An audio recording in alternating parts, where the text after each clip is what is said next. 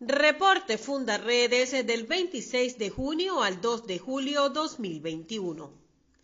El director de Funda Redes, Javier Tarazona, su hermano Rafael Tarazona y el coordinador de la organización en Falcón, Omar de Dios García, fueron arbitrariamente privados de su libertad esta semana, horas después de que Fundaredes presentara ante la Fiscalía General de la República evidencia de las relaciones que sostienen altos personeros gubernamentales y representantes políticos con miembros del Comando Central del Ejército de Liberación Nacional, COSE-ELN, cabecillas de las Fuerzas Armadas Revolucionarias de Colombia, FARC, y dirigentes de las Fuerzas Bolivarianas de Liberación, FBL. Activistas de Fundaredes, cerca de un centenar de particulares y más de 300 organizaciones defensoras de derechos humanos en Venezuela han elevado su voz por la libertad de los tres directivos de Fundaredes injustamente detenidos. Pedimos la intermediación de la alta comisionada de Derechos Humanos de la ONU, Michelle Bachelet, y de los integrantes de la misión exploratoria de la Unión Europea de visita en Venezuela por la inmediata liberación de este grupo de defensores. La alta comisionada de Naciones Unidas para los Derechos Humanos, Michelle Bachelet, presentó una actualización oral sobre Venezuela en el 47 periodo ordinario de sesiones del organismo. En su intervención, reiteró su compromiso y el de su oficina de seguir prestando su apoyo al respeto de los derechos humanos en el país y se refirió al caso del director de Fundaredes, Javier Tarazona, quien fue detenido el 2 de julio junto a su hermano Rafael Tarazona y Juan de Dios García, miembro de su equipo. El arresto de tres miembros de Fundaredes hace solo tres días es un ejemplo preocupante, sostuvo. Exigió también que se les garantice una defensa privada a los detenidos.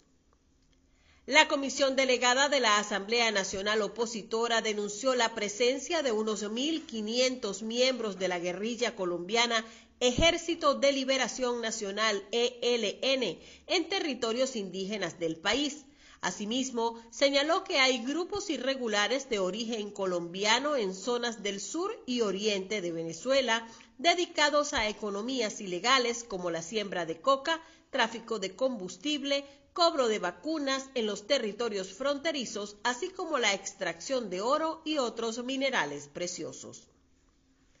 Fundaredes presentó su segundo informe de ambiente titulado Arco Minero del Orinoco, Violación de Derechos Humanos y Esclavitud Moderna, el cual recoge cómo la minería ilegal, controlada por funcionarios del Estado de la mano con grupos armados irregulares, ha desatado la violencia ejercida contra etnias indígenas en medio de la disputa por el control de la explotación minera en la cuenca del Orinoco y ha llevado a las personas a caer en trabajos forzosos en busca de sobrevivencia.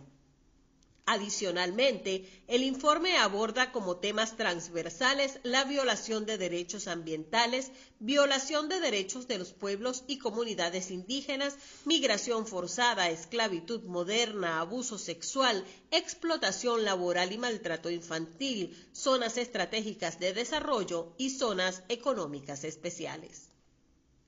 El defensor del pueblo de Colombia, Carlos Camargo Asís, realizó una visita humanitaria de seguimiento a la situación de los niños, niñas y adolescentes venezolanos que no tienen acompañamiento de ningún adulto y que están en condición de migrantes en Villa del Rosario, norte de Santander, en Colombia. Durante su visita sostuvo una reunión con las entidades y organizaciones encargadas de monitorear la situación de vulneración de derechos humanos de la población migrante y con necesidad de protección internacional. Cada día cientos de personas, entre ellos gran cantidad de niños, cruzan las trochas de la frontera solos o acompañados de sus familiares, huyendo de la emergencia humanitaria compleja que agobia a los venezolanos. En Amazonas, escasea el combustible que es desviado hacia las minas para la extracción de oro ilegal, las cuales están bajo el control de grupos armados irregulares. Adicionalmente, debido a la continua deforestación del pulmón vegetal en el sur de Guayana por la explotación minera, las cuencas de agua dulce de esta zona se han visto afectadas con una grave contaminación que deteriora la salud de los pobladores y especialmente de los pueblos originarios que hacen vida en la zona. En Falcón, al menos 60 familias fueron víctimas de desalojos arbitrarios por parte de organismos del Estado, luego de que hace varios años se les habían adjudicado sus casas a través de la misión vivienda y hoy son despojados de las mismas por funcionarios del Ministerio de Hábitat y Vivienda y cuerpos de seguridad sin procedimientos legales. Dentro de las víctimas documentadas por Fundaredes se registraron personas con discapacidad, niños, adultos mayores, quienes son dejados sin un techo luego de residir allí durante años. En Zulia, una banda delincuencial con alto poder de fuego dedicada a la extorsión y sicariato en la costa oriental del lago estaría detrás del atentado en el que falleció una trabajadora del Tribunal Séptimo de Ejecución y resultó herido su esposo. Asimismo, un grupo de trabajadores de una finca ubicada en la parroquia Chiquinquirá del municipio La Cañada de Urdaneta localizaron una cabeza humana en avanzado estado de descomposición. Esta zona se encuentra azotada por grupos armados irregulares que extorsionan, amenazan, secuestran y matan a sus pobladores.